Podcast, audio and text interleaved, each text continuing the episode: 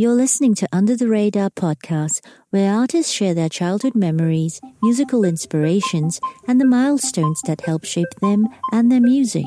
I'm your host, Celine Teo-Blockey. He asked me one day why I wanted to be in bands, and I didn't really have a good answer. And he said the reason to make music is to try to touch somebody or to try to give something to somebody. And I'm, I'm glad I heard that really early on in making in making records, just to have it be an outward process as opposed to a self-aggrandizing process. And the other thing was uh, he told me his only regret in making records was that he didn't take things far enough. He he said he played it really safe a lot of the time, and he always encouraged me to take things too far. Hi, this is Jamie from the band Xiu Xiu. Our new record is called Oh No. It is on Polyvinyl Records and Stone to Death Records and is out March 26th. In the spring of this year, I spoke to Jamie Stewart of experimental noise and pop band Xiu Xiu. You'll even hear the sparrows nesting in the roof of his house. Xiu Xiu, like Under the Radar magazine, where this podcast gets its name from, is 20 this year. And this week, the magazine just launched its twin covers 20th anniversary edition to celebrate. Jamie, when I spoke to him, was still coming to terms with the fact that it's been 20 years. And it's coming up a lot right now for obvious reasons. I feel very weird about it. That's a long time. So this will be our Christmas episode. We're doing things a little bit differently. This episode is about family, friends, and the way they affect our art in good and bad ways. Jamie and I have both lost a parent to suicide. And in doing this podcast, I've come to slowly realize that perhaps that's why I do these interviews about childhood and memories. Because in a song, I might hear a turn of phrase, a morsel of a feeling about something that connects to my unnamed grief or trauma in the way that my conscious mind doesn't want to. And speaking to a songwriter is an opportunity to unlock that, to make some small sense of it. Like Xiu Xiu has a reputation for being a difficult band. Xiu Xiu albums attempt to dissect disturbing themes like sexual violence, suicide, and self-loathing. The music can be hard to understand, to stomach, to even listen. They usually employ a complex mix of dissonance and melody that isn't always palatable to the ear. But Jamie, you will hear in this interview, is sweet, funny, and affable. People often comment on this disconnect, how Xiu Xiu's music can be off-putting and violent, but its creator so endearing. I think in some ways that's exactly why he is so nice or quote unquote normal. Because in his music, he reaches out to the darker margins where unpleasantness exists, the taboos, existential dread, he pokes at and he plays with these themes and then he folds them into a song and we find what we need from it. Feels like a maracas. You don't care who hears. It costs a lot to feel this cuckoo. What is a faith without a crisis? Just let them be. As a crisis, no posture. Bad posture. Flaming hot Cheetos. Fuego Takis.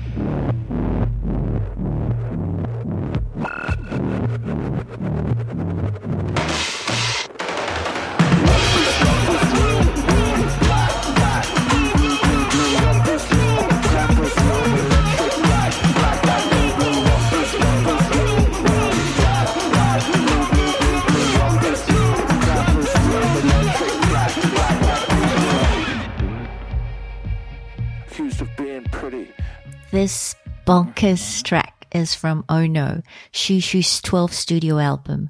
For almost a decade now, Xiu Xiu has been a duo with Jamie and his fellow partner in noise, Angela Seo. Oh No is an album of duets which sees them team up with Angus Andrew from Liars, Sharon Van Etten, Twin Shadow, among others. Ironically, it's a project that came to life when Jamie was at an absolute low. Before we find out more, Jamie takes us back to his Los Angeles childhood, growing up in the valley, the oldest of three kids. I grew up in, you know, a smog filled, grid shaped suburb. As is the case in all suburbs, there wasn't a lot going on, but, you know, half an hour away is the city of Los Angeles where there's always something going on. So there was this dichotomy of the ultimate in track home blandness, but then you could stand on a hill and literally see where some of the most exciting art and music in the entire world was happening feeling smushed and kind of pointless, but knowing that there was an escape to it. It, it wasn't, you know, like some suburbs where there's no hope for you mm-hmm. to do something or find something interesting anywhere. Mm-hmm. It was always quite nearby. It just took a little bit of uh, guts to drive over the hill. So, what was a perfect day? I mean, if we could take a, a moment to, we're very caught up in the present right now, to just kind of go back and think back to your childhood and what a perfect day would have been like for you? Well, for better or worse, my parents were both nuts, both struggling with a lot of mental health issues. I mean, they loved us and they made it apparent that they loved us, but there wasn't a ton of supervision when I was a, a, a smaller kid. I mean, there was enough that I'm alive and, you know, I didn't starve to death, so it wasn't like there was none. But I mean, it, I could go for a couple days without really seeing my parents. Wow. But I didn't think it was unusual at the time. You know, when you're a child, you, I mean, everything seems kind of normal. Um, but what that afforded me was, you know, my, my dad was a musician and my mom was a hippie. So the creative world was something that was encouraged. So not having a ton of supervision led to, you know, 15 hour long running around the neighborhood games with the, you know, the other kids in the neighborhood who also didn't seem to be particularly well supervised because we were spending the entire day together. And one of the upsides of living in suburbia was there was not a lot of people around or not a lot of traffic. So we could, you know, run around the streets without fear of being mowed down. You know, the perfect day would be we would make swords and spears and axes or whatever and ride around the neighborhood on our bikes, making up all, all these imaginary worlds. I mean, I might be exaggerating this memory, but I feel like things would go on for like days and days and days and days and days without without stopping, or you know, or we would sleep in the yard as as part of the adventure that we were on. What were these adventures? They were largely based on. I guess it's funny to say this. We played Dungeons and Dragons a lot, but we would expand it into the neighborhood and call it Dungeons and Dragons. We are the characters. That was the name of it. like the clunkiest thing an eight year old could come up with. So a lot of times we would start off with just a piece of paper and dice version of the game, but we would get more sort of physically enthusiastic about it. The two kids that I played with a lot, I was always really hesitant and kind of nervous as a child mm-hmm. and kind of scared of everything. But the two kids that I played with mostly, they were twin brothers. I had zero concerns for their physical safety at all. They were, you know, they would, you know, climb up telephone poles with a bow, like a, a real bow and arrow, and you know, like sh- shoot the arrow across the neighborhood at I don't know what. As part of the game, they lit a palm tree oh in their front yard on fire. There was a monster in the palm tree. We had to get it out. so fun. Yeah, you know, they were always like throwing firecrackers at things and, you know, and I was, you know, cowering in a corner, just terrified. But, uh, you know, I played with them all the time. So I was obviously interested yeah. in, uh, in where this mayhem would, would lead. What a great childhood. That part of it was cool. And I, I, think it led to an adulthood of being very interested in pursuing creativity to a life and death kind of degree. Mm. I think you kind of had a thought there that that part of it was great. But is there a memory of your childhood that's unpleasant? Like I said, my, my parents were crazy. Uh, I mean, they both, my dad was bipolar, and I, I think my mom was. Although she's on the, the right, she's leading a different life now and is a lot is a, is a completely different person now than she was when I was a child. Mm-hmm. I mean, you know, we dealt with a uh, I mean, I don't want to get into details, but you know, all three of us, meaning my siblings, we you know dealt with a lot of abuse from them. Mm. But you know, my parents were both brutally abused, also. So it, they treated us much better than they were treated. But that's that's how the cycle goes. Mm. So, what was the first time for you that you kind of became cognizant of music as something that was kind of transcendent? It could take you somewhere else. When I was a kid, my parents bought me a, a stereo, I think, for my eighth birthday and a stack of tapes. And there was really no looking back at that point. Like I had dominion over what would be occurring sonically through this device, like like a total nerd. Uh, which little has changed. You know, it had it had a tape counter on it, and I would listen to the song and I would write down the numbers on the tape counter. You know, so I I could exactly find it on there and made very detailed catalogs of all the songs and how I felt about them. Basically, copied the liner notes into a notebook, even though you know I had the liner notes. so I just had my own like private set of liner notes that kind of got me into the details of, of what records could be. As I mentioned, my dad was a musician and, and as was my uncle, and they, they were both very, very successful and, and extraordinarily talented. So it was, it was always around when I was a kid, but I, I wasn't really made a direct part of it. It would be like they would take me to a studio and roll me under the mixing desk and I would fall asleep while they were working you know, but there were always musicians coming over to the house and they didn't really play, but I listened to them talking about it and you get a kind of vibe from the type of person that they were or what made them excited or what seemed interesting to them. You know, I would certainly pick up on that. And in high school, there weren't a ton of instruments around the house, but I started picking them up and trying to teach myself how to play. Which instruments were you teaching yourself first? Uh, bass first, and then my dad bought me a drum machine when I was in 10th or 11th grade. That was the thing that really set me off. I could, I, I was never, a, I mean, I'm kind of more of a functional player, mm-hmm. but getting the drum machine, which I still have, was the thing that opened the door for what, what music could be for me, sort of spiritually, I think. That's a funny thing to say about a drum machine, but that opened my heart to music was the Alesis HR16B drum machine. It's interesting because your father was a very, very, as you say, successful music producer, you know, involved with producing Billy Joel and, and Tom Jones, and your uncle was in the Kingston Trio. Yeah. But your father also later on went on to be a computer programmer and get involved in like instruments that musicians used. Yeah, yeah, yeah. He he started he started working for the company that made Pro Tools. Oh wow and this company called Aphex that makes recording equipment. The first few records that we made were made on Pro Tools prototypes that he stole from work. You know, that they would be like two versions of this particular A to D converter that they were never going to make. And he was like, oh, my kid could use this. So um, he had. Do you still have that stuff? Did you make stuff using that? We made our first four records on those.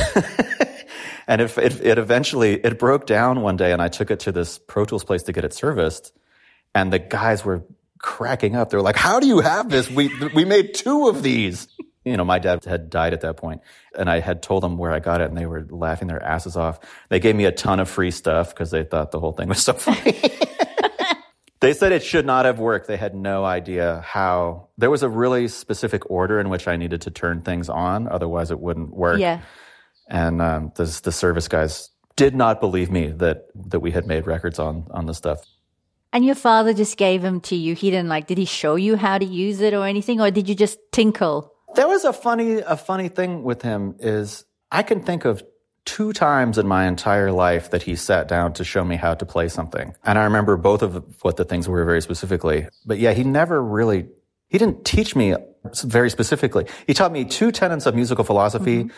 and he taught me this Motown bass line and he taught me how to practice playing rhythm guitar like this, just muting the strings he showed me that. But then he, he would set up situations that I could teach things to myself. Uh, like, like, well, I came home from school one day and there was a four track on my bed wow. and the manual. And he didn't show me, you know, you know, and, and, or I would come home and there would be a keyboard in my room. And if I, it, it got to be if I used the things, they would stay. And if I didn't, they would just, without explanation, one day be gone, as was the case with this keyboard. I don't know if he did that because he had a lot of emotional problems, and I don't know if it was just too tough for him to sort of do things in person, or if he genuinely thought that was the right path to being the most creative is figuring it out yourself. Or I think part of it could also have been that, you know, as I said, he was extraordinarily accomplished. And, you know, as a kid, I, it's not like I showed a tremendous innate talent or something like that. So you know, and he would know what that was. Mm. You know what it, you know, like some parents just think that everything that their kids do is they're geniuses. I mean, he he knew I was not a genius. I don't know if it was just him not wanting to, and I don't mean this in a in a cruel way, but not wanting to waste his time. But he could still tell that I had a real desire to do mm. it. But I I think he he he could he could probably tell that you know, if I was ever going to get it together, it wouldn't be because of talent. It would be through working hard. Mm. And part of, you know, setting up a situation where I was going to have to work harder by teaching it to myself. I think maybe he was hoping that that might, might spark something. Yeah. Or he was just stoned and didn't give a shit too. I don't, I mean, it could have been any, it could have been all of those things. all the and all the more amazing that we come out of this stuff doing the things that we uh, do you know functioning in the real world i mean uh, yeah. I know humans humans persist despite all of our best efforts to destroy ourselves. We, there's just more of us every day. this is so true um, so what were the two tenets that he taught you about music I hold these very, very close to my heart, and I always feel a, a little funny saying them because they are a little on the corny side, but I believe them very deeply. One, uh, he asked me one day why I wanted to be in bands, and I didn't really have a good answer. Um, and he said the reason to make music is to try to touch somebody or to try to give something to somebody. And I'm I'm glad I heard that really early on in, in making in making records, just to have it be an outward process as opposed to a self-aggrandizing process. And the other thing was uh, he told me his only regret in making records was that he didn't take things far enough. He he said he played it really safe a lot of the time, and he always encouraged me to take things too far. So what was it like later on then being in a band with your dad the indestructible beat of palo alto what a name Well, we swiped it from this record called "The Indestructible Beat of Soweto." yep It was interesting. Like as as I said, he was pretty bonkers. Was as I was growing up, and then he had a couple of years where he completely got his act together and was, I think, trying to make up for not having spent a lot of time with me as a kid. And I was getting more serious about music, and I was trying to put this band together. And he didn't offer to do it, but I asked him if he would do it. I think I could tell that he, un- unconsciously, I could tell that he was in a much clearer place than he was. And he seemed to really want to try to, you know, he, uh, heal some wounds and, you know, and be as helpful as he could. And unfortunately, this period only lasted a couple years and then he started getting crazy again. But I would have a very different life now and have a, never really have gotten to know him particularly well had we not gotten to do this together for a couple of years. It was great playing with him. I mean, he was, he's a fantastic musician. yeah. it was the first band that I ever sang in. He encouraged me to do it and, or he told me that I could do it. And I, and I think as is the case with a lot of kids, if you have a kind of absent parent that basically anything that they say you hold very closely to heart. yeah And I, I, uh, I, I probably would not have done it had he said that I, I, I couldn't do it. In those short couple years, I, I learned a lot about arranging from him and a lot about, you know, how, how to play together as, as a band. It was, I think that band was sometimes as many as nine people were in it. yeah Um, so it was, it was a lot, a lot to keep organized. Everybody in the band was around my age. So I think also for everybody having somebody who was older with a, with a lot of experience really kept them interested, but also there was somebody we could all as a group turn to for musical answers essentially. So you and a few other bands before you started Xiu Xiu, and I understand the name was taken from the Joan Chen movie. But what was your connection with it? You must have had a strong emotional connection because you went and named your whole band after it. It's like 20 years. You're still working under that name. The person that I started Xiu Xiu with, Cory McCulloch, uh, he and I had played in Indestructible Beat of Palo Alto together, and then that band paired down a little bit to this other band called Ten in the Swear Jar, and then that band paired down even further into Xiu Xiu. And he and I both saw that movie, not together, but at around the same time. And basically, it's, it's a movie about a, a young person during the Cultural Revolution in China who goes out to his commune and uh, every bad thing that you could think of Yeah. That could happen happens. And every effort that she made to improve her life made things worse. And although the circumstances couldn't be more different between Cory and my and my life and and the character Xiu Xiu's life, we related very deeply to trying to make things better, but having them only become worse through your efforts, you know, kind of a no good deed goes unpunished circumstance. It resonated very deeply with us. Both of our lives at the time that the band started were a complete train wreck nightmares, and uh, to see to see that portrayed in a in a beautiful and artful way, and, and Joan Chen's movie was something that, that really uh, it stuck with us clearly. I haven't seen it since then. Mm. Kind of like each decade of the band, I think, okay, well, I've got to watch it now, you know. but you know, the, the second decade is coming up, and I have no plans to watch it. I'm a little nervous to see it. I'm wondering if it will hold up. You know, I mean, I've based my entire adult life around the title of this movie. If it turns out that now, in retrospect, I don't like it, then what the fuck am I going to do? Um, so I don't know. I probably will never watch it again and just hold on to the dream. Uh. Um, well, I saw like 35 minutes of it and it was beautiful. The way it's shot and it's from a very, very kind of feminist perspective. Like one of the first things they, they talk about was having like sanitary napkins and for her period when she goes away, when she gets sent down into the country, this is the stuff she does. I remember seeing that going, wow, that's very even modern and, you know, provoking even for now to have that be in your first 15 minutes of your movie, never mind something that was made in, you know, China. I'm really excited to actually go back and finish the film to see how it plays out. I was a bit sad when I, I mean, I, I know what the ending is and I was like, really? I'm still hoping for a happy yeah, ending. I was, I was quite shocked by the ending at the time. I did not expect it at all. And I, I think I think that was the tipping point for Cory and me. I don't know. It was going bad and it was getting worse. And then it got worse. And then it got as bad as it could possibly imaginably be. yeah. Yeah. I hear you. Um, I get saying that now. Why was that a surprise? exactly. And it, I mean, it, it makes perfect sense, you know, in the poetics of your music it, it makes sense there. Xiu Xiu was formed in San Jose, where Jamie was living at the time. The band released Knife Play, their debut album, and not long after, there's a family tragedy. When Jamie returns home after hearing about the news of his father's suicide, he finds his unopened album there in his father's room. I ask him if he saw it coming. I it, it's I I did I didn't he he told me for years that he was planning on doing it, um, and I didn't know. I mean, my whole life was in total shambles, and I was you know pretty young also, so I, I just didn't really know how to process it. But I didn't realize that he wasn't talking to the rest of my family about that; that he was just talking to me about it. So everybody else was, you know, I wasn't. You know, my whole family's life at the time was in total chaos. So we, I mean, we were talking, but it, it, we, you know, we all had so much to deal with for a, a long list of reasons. So every, nobody else knew that he was going to do it. Um, so I, I feel really mixed about having been given that information. On one hand, uh, I was prepared. I mean, I had been slowly preparing myself for years, you know, for it to happen. So when it happened, I was obviously incredibly distressed, but I wasn't shocked. Mm. It was like, oh, okay, there's that. I, you know, I, I saw this coming. Mm.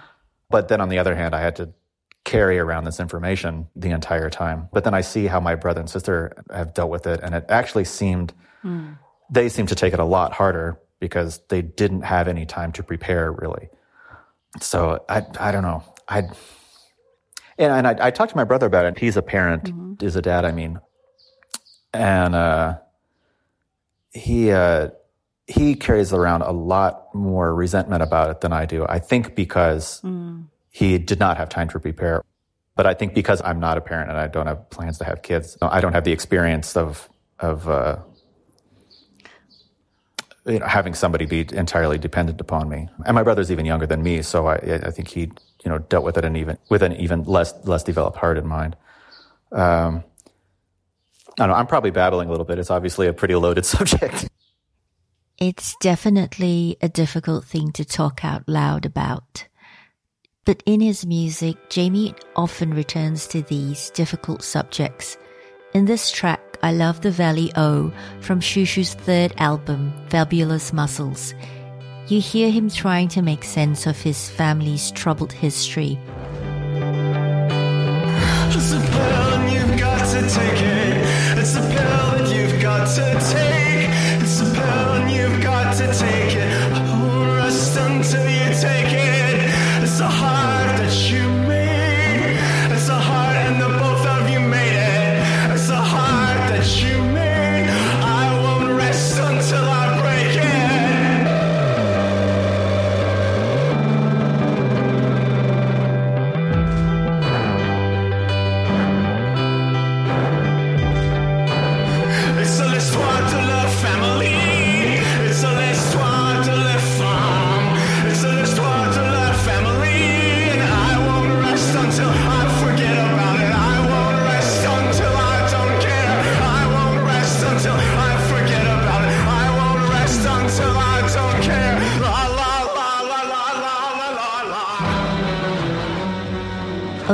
Last two decades, Xiu Xiu have continued to release challenging work, sometimes to the point of putting their own diehard fans off.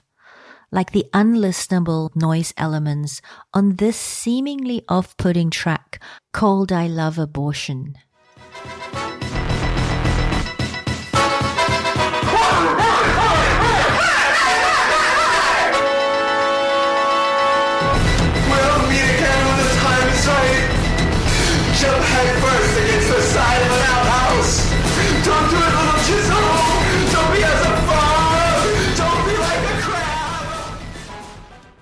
For the listener who takes the time, the music offers more than just noise and nihilism. On the album Oh God, I Hate Myself, Jamie fashions delightful tunes from the bleeps and squeaks of the Nintendo DS. Disgrace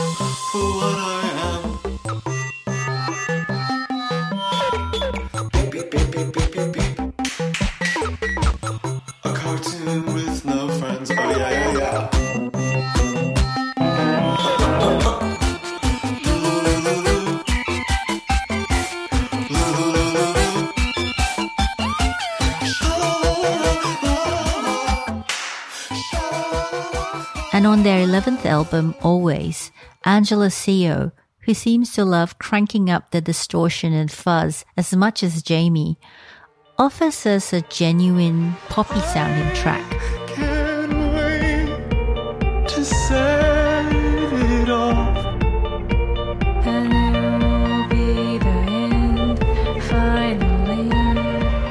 Though this is Xiu Xiu's world, and so there's a fatalistic edge to the pop. Ask for nothing, nothing. I'm gonna throw it back and let it, let it go.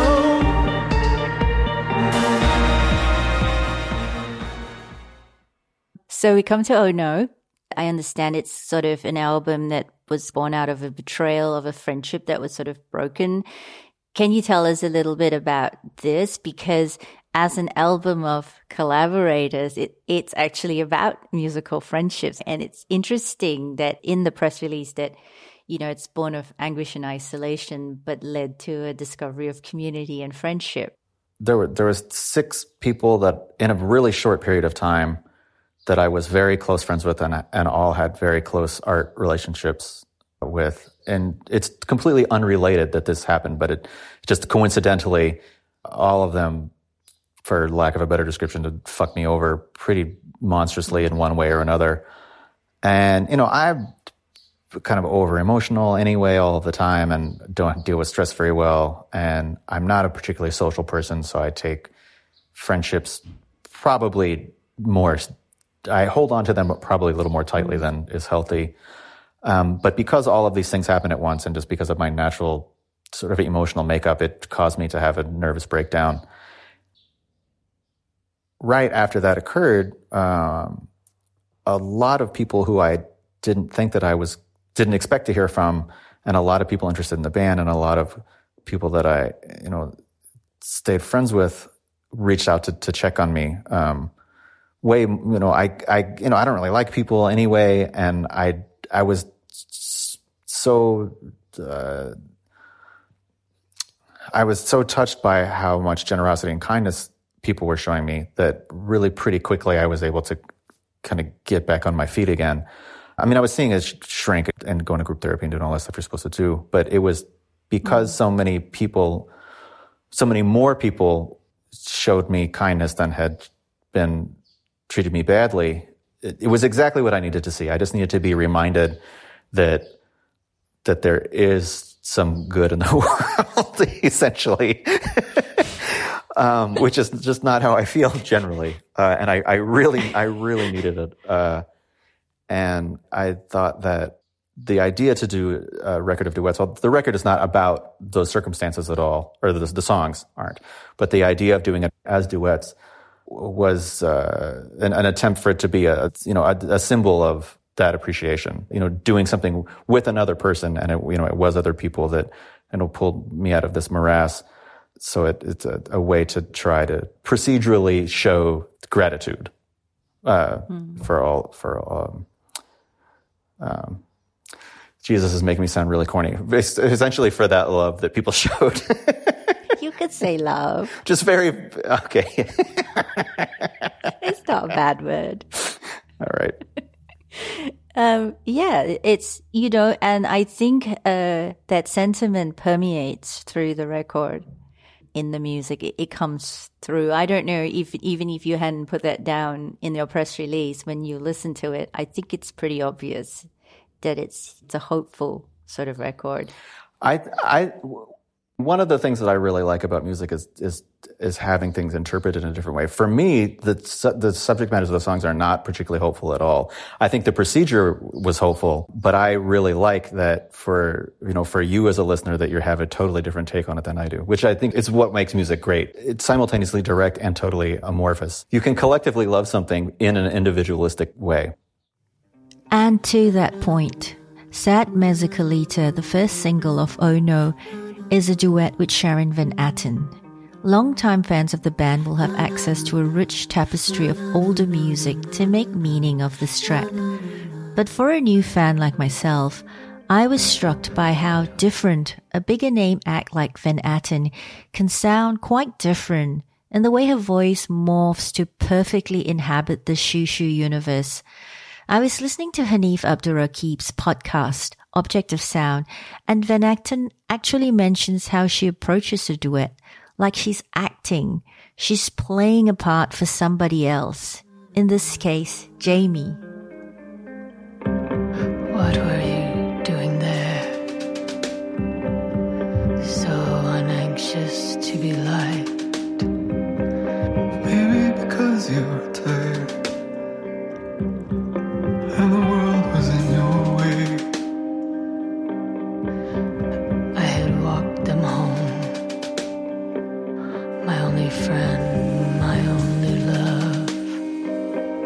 They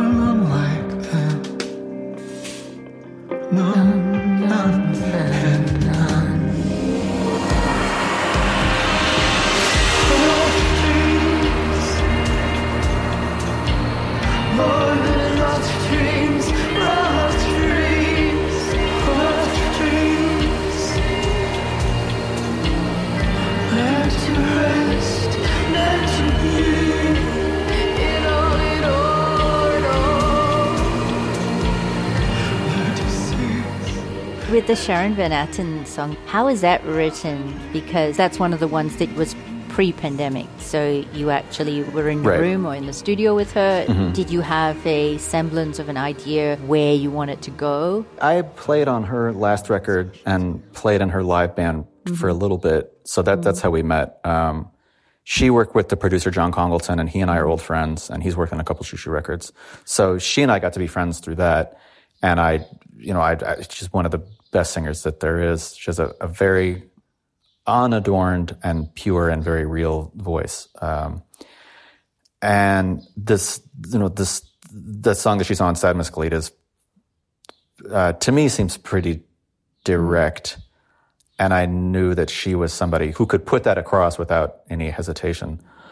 So I had written written the words and and sent her a, a guide melody. Um, but she she was actually quite sick when she did it. uh, but had a crazy schedule, so it was the the only day that she could come over and do it. So she actually she sings an octave below where I sing, which normally just men just physiologically have lower voices than women do, just for how Yeah. people's bodies are shaped. I wasn't planning on singing it in the octave that I was singing it in, but I, you know, in order to have things blend, I needed to to, um, to push it up. So I'm, you know, I wish that she had not been been sick for her own sake, but I, it led to the song sounding differently than it would have otherwise. As is usually the case, I I didn't give her a lot of direction. I just said, you know, do it how you want to do it. She said that my phrasing is really and completely c- crazy and almost impossible to follow. So she she was she told me later she was really struggling with it just because it was. Uh, she said it nicer than this, but basically because it was so weirdly phrased. I could not tell this, and I didn't know at the time because she's a pro and is an incredibly accomplished singer. And she sort of wanted to stay true to your vision of how you'd laid it out. I think that that was one of the things too. What I talked about a little bit earlier. I think because I was like six feet away from her, I think that's probably why she was nervous. I think had I not been there and she was doing it at home, she probably would have felt a little freer not to try to follow this weird ass guide vocal that she was listening to while I was going on. That said, I think she did an extraordinarily beautiful job, an incredibly beautiful job. Yeah. Um, when you listen to it, you have to really listen to hear the voices. Because, like, I was like, who is singing on this? Is that really Sharon? Because it was low. We were both really surprised by that, yeah, because our singing blended together really, really well. I mean, we have Yeah. very different voices and sing in quite different ways. It seemed to be a, a natural fit, which we neither of us were expecting. Sad Mezcalita was one of only two tracks to be recorded in person before COVID. Rumpus Room, featuring Angus Andrew from Australian band Liars, is one of the album's most rambunctious tracks and might have actually benefited from the complications of lockdown. Rumpus Room. So this is one of my favorites just because it, it was just such a feel good vibe. Flaming hot Cheetos. Fuego Takis. What is he going on about? Others like snack foods? you know, he's just talking about snack foods.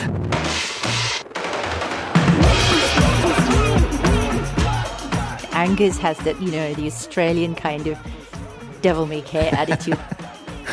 It's a, a way that a lot of records are made now. Send somebody a rough mix of something and some maybe some thoughts about it or maybe not, and they record it in their home studio and, and send it to you.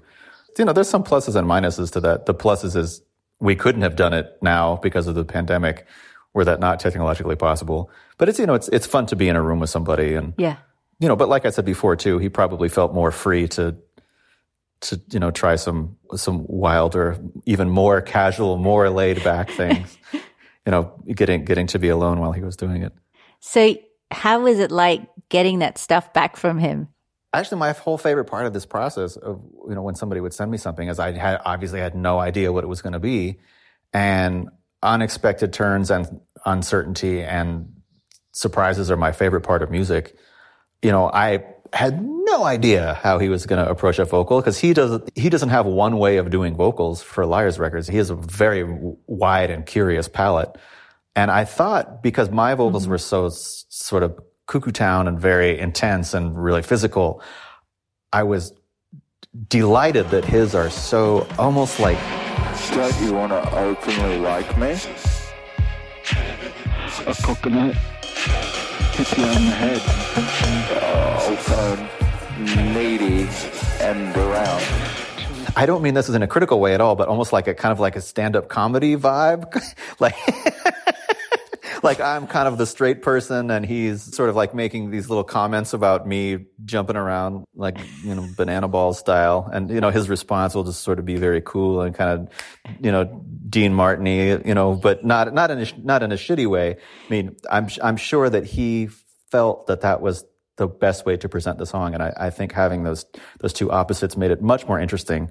My inclination, if I heard something like that, would be to try and match what the person was doing. And I was so glad that his inclination was to complement it by going in completely the opposite direction. I got it back and I was like, you fucking genius. I love this. Yeah, it was such a great track. I mean, to sit in that combination with all those songs as well, you know, it re- really pops. For me, like some of the songs you could go deeper and darker because there's so many shades going on. You're getting a full spectrum, not just one thing over and over again. And so there was like a light relief and a dancey quality to it and a bounce. I do have a comment on that, but I want to say David Kendrick from Sparks is playing a choo now. He played drums on that song. And one of the reasons why that song boogies so hard is because he's a badass and played great on it. Um, but that, that kind of idea of juxtaposing things that are not unserious, but maybe kind of funny, like Rumpus Room is kind of a, I mean, it's about some dark things, but it does mention snacks a lot. Like it's a little bit funny and, which is fine. But we, we swipe that sort of pacing entirely from from David Lynch. I mean, if you think of almost any David Lynch movie, it'll be like 95% total Yes. darkness and then there'll be some you know total uh, hilarious lunacy inserted in it and it's and it's kind of it balances out some of the darker parts or it kind of cleans your palate to be able to get back into it and reassert its darkness. One of the darker songs on the album is I Dream of Someone Else Entirely. It's a duet with Canadian composer and Polaris Award winner Owen Pallett, and it finds Jamie returning to familial themes from his childhood. of blonded hair. Two stomped upon children dressed up as parents. All of us always humiliated. All of us always fear. All of us always a scream. All of us always shy, shy, shy.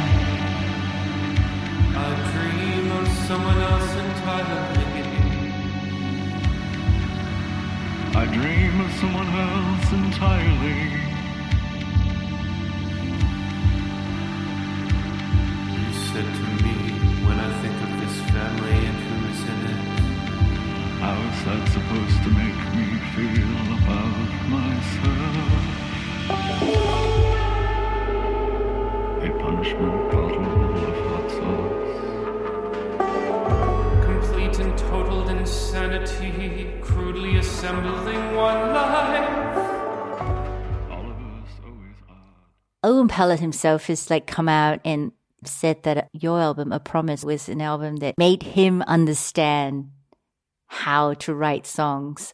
Which I will never get over what a nice thing of that was of him to have said, especially as accomplished as he is. With your collaboration with him, what was that like? We've been friends for maybe 15 years or so. It's been a while and played some of our earlier shows together. Part of our friendship is we don't talk a lot, but when we do talk, it tends to be about very serious emotional things. The subject matter of this song was uh, a rough one for me, and I knew that he would he would understand it and not be afraid to put himself into it. He wouldn't think it was too personal a thing for him to be involved in. I, I knew it was something that he would be able to deal with very naturally. I knew I could absolutely depend on him for, for this one. Did he also provide sonics like music to it or treatments to it? This one I had asked him, and he said he wanted to, but was just had too much work to do, so he just sang on it. But um, so Angela played on that one. Greg Saunier from Deerhoof played on it, and this incredible guitar player named Charlie Looker. Although Owen sang on it, a lot of people made that song happen. There was something really tender about that song. Thanks. Owen did a wonderful job on it. A highlight of this album for me is Saint Dymphna. It's a stirring and beautiful duet with George Lewis Jr. of Twin Shadow. It illustrates Jamie's deft talent for tackling difficult or taboo subjects head on. Dymphna is a 7th century Christian saint who was killed by a father. Used to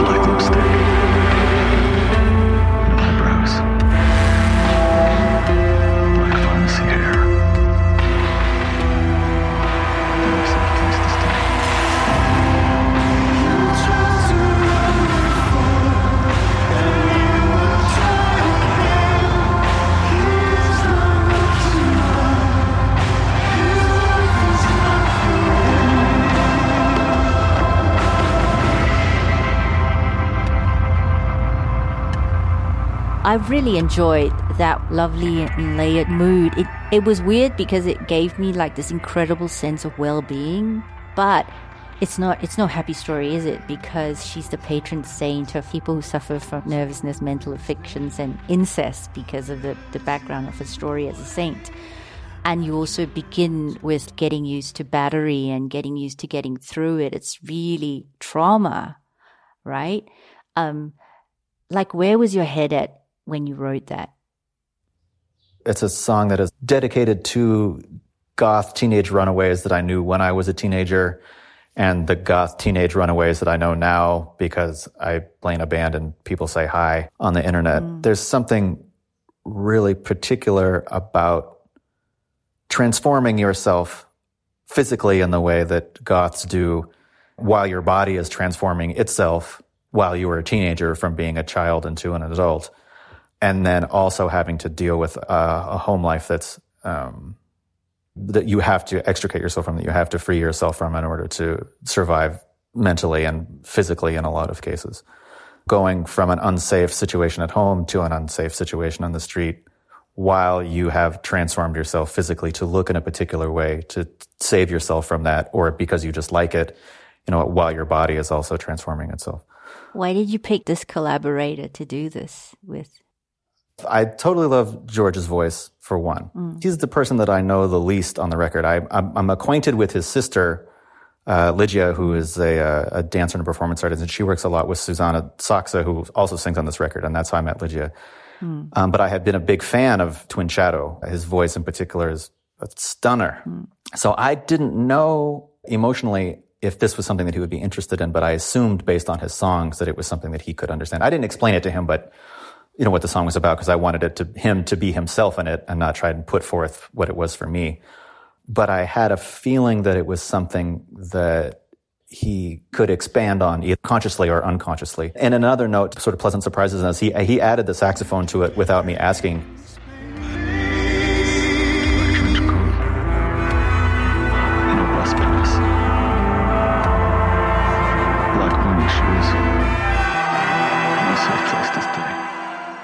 You know that he did that it made me realize that okay he if he feels free enough to to put an entirely new instrument on it which i think really took the song over the top to being finished and much more realized that the gut assumption that this might be a, a, a song that, that could work for him was very luckily mm. turned out correct. I know i've said this about everybody but i thought he did such a great job. But it's true. Each person really nailed it. It's a hard thing to do to ask people who are for real serious busy musicians to take the time to do something like this. And man, everybody destroyed it in the best way. I was so, so honored and delighted. And George in particular on this, he did a lot of super beautiful harmonies. It was very clear that he took a lot of time and care with his singing on it. It's really lovely. And like Bottle of Rum, the songs that came towards the end as well. It was just like so many feels. This for me was so visceral. The sound of like driving in a car at night with your windows down, that balminess in the air. And I was like, who is Roberta? Do you want, do you want me to answer that? yes. Uh, okay, Roberta is the first cat that I ever had, but I I am generally not one for looking back and nostalgia at all. And this is this is one of maybe only two or three songs that we have that are about looking back. I use the name Roberta as a stand-in for one of the people that the song is about. It's the person with whom I owned the cat. Okay. She and I were very, very, very close and had an extraordinarily tumultuous friendship, but also a- accomplished a tremendous amount together that neither of us could have done alone. It's one of those things about that at the time it seemed genuinely awful and was genuinely awful. Looking back now, which I am absolutely not inclined to do, having positive memories about the past.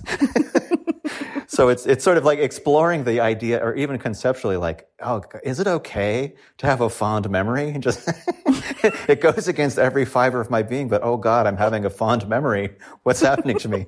Um, Roberta is the symbol for my friend. So that idea, the whole friendship thing really weaves throughout the whole album.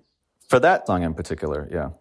The album closes with a one-two optimistic punch, the dream pop of Bottle of Rum, followed by a little poem recited by a friend of Jamie's. Little ants, take a chance. when you dance. It could be the last dance you ever do. It could be the My friend Valerie Diaz, I, we're just pals. She's, she's not in the music world. But the eyes that are on the cover of the record, when I drive to her house, those eyes are painted on a salon that I would pass every time to go hang out with her. And I took photos of it, and Janelle from Polyvinyl drew them. So Ants is just this little poem lecturing ants to be brave. I was super baked and just said the poem one night and woke up the next day and for some reason happened to remember it, which is not frequently the case when one rambles out little poems when they're super stoned. Valerie grew up uh, in Coney Island, so she has a you know a delightful and very thick accent. And you know because I drove by her house to basically steal the album art, she seemed like the right person to do it. And I'm I'm a big Werner Herzog fan, and he has talked about in different interviews about if something comes to you while you're working on something else, even if it seems totally out of context and unrelated. If it occurs at the same time, there's something in your experience or something in the subconscious of your mind that wants it to be in your project, even if you don't understand why it's there. And for that long list of reasons, it seemed like we had to have ants be at the end. for me, it just sort of ties it up. That sense of hope that bad shit happens, but life is really fleeting. You're like this little ant. Someone can come and step on you and it's all over just like that. So just enjoy what you have now. I mean, that's what it said to me and some of the really dark things that are in there and complicated things. Just knowing about the kind of background that has given birth to you as a creative person and still informs your work. Yeah, just all that. I was like, that's what he's saying. Fucking live it up. Life is short. Yeah. Life is short, you know, any moment you can go. So just enjoy it, which I liked. I thought, okay, I'm going to take that away. So what does making music actually mean to you? Because it's not music that appeals to everyone. And you have a huge, let's say, cult following and lots of friends in the business who look up to you and admire what you do and you inspire them. But what does it mean for you to like still be doing this, putting the music that you want to put out 20 years in? I cannot say thank you enough to the universe for the opportunity to do it. Music is my absolute favorite thing in the world. And uh, the chance to participate in, in something that is so endless and so beautiful, so ununderstandable, but interesting and affirming is really more than I could ask for. I feel so lucky. When people out in the real world say they love your music, how does that make you feel? Or that something resonated with them? I just try to remind myself that they deserve us giving it our all every time. You know, I mean, if somebody takes the time to say that they appreciate something that we've done, then it's a reminder that we got to keep doing our best because there's there's a real person who is going to be listening to the next thing, and we don't want to let them down. Yeah. And you also, you listen to what your father told you, the advice about the reason why you're doing music. Clearly, to varying degrees of success, but it's been uh, probably the best guiding light that I, I I could have asked for.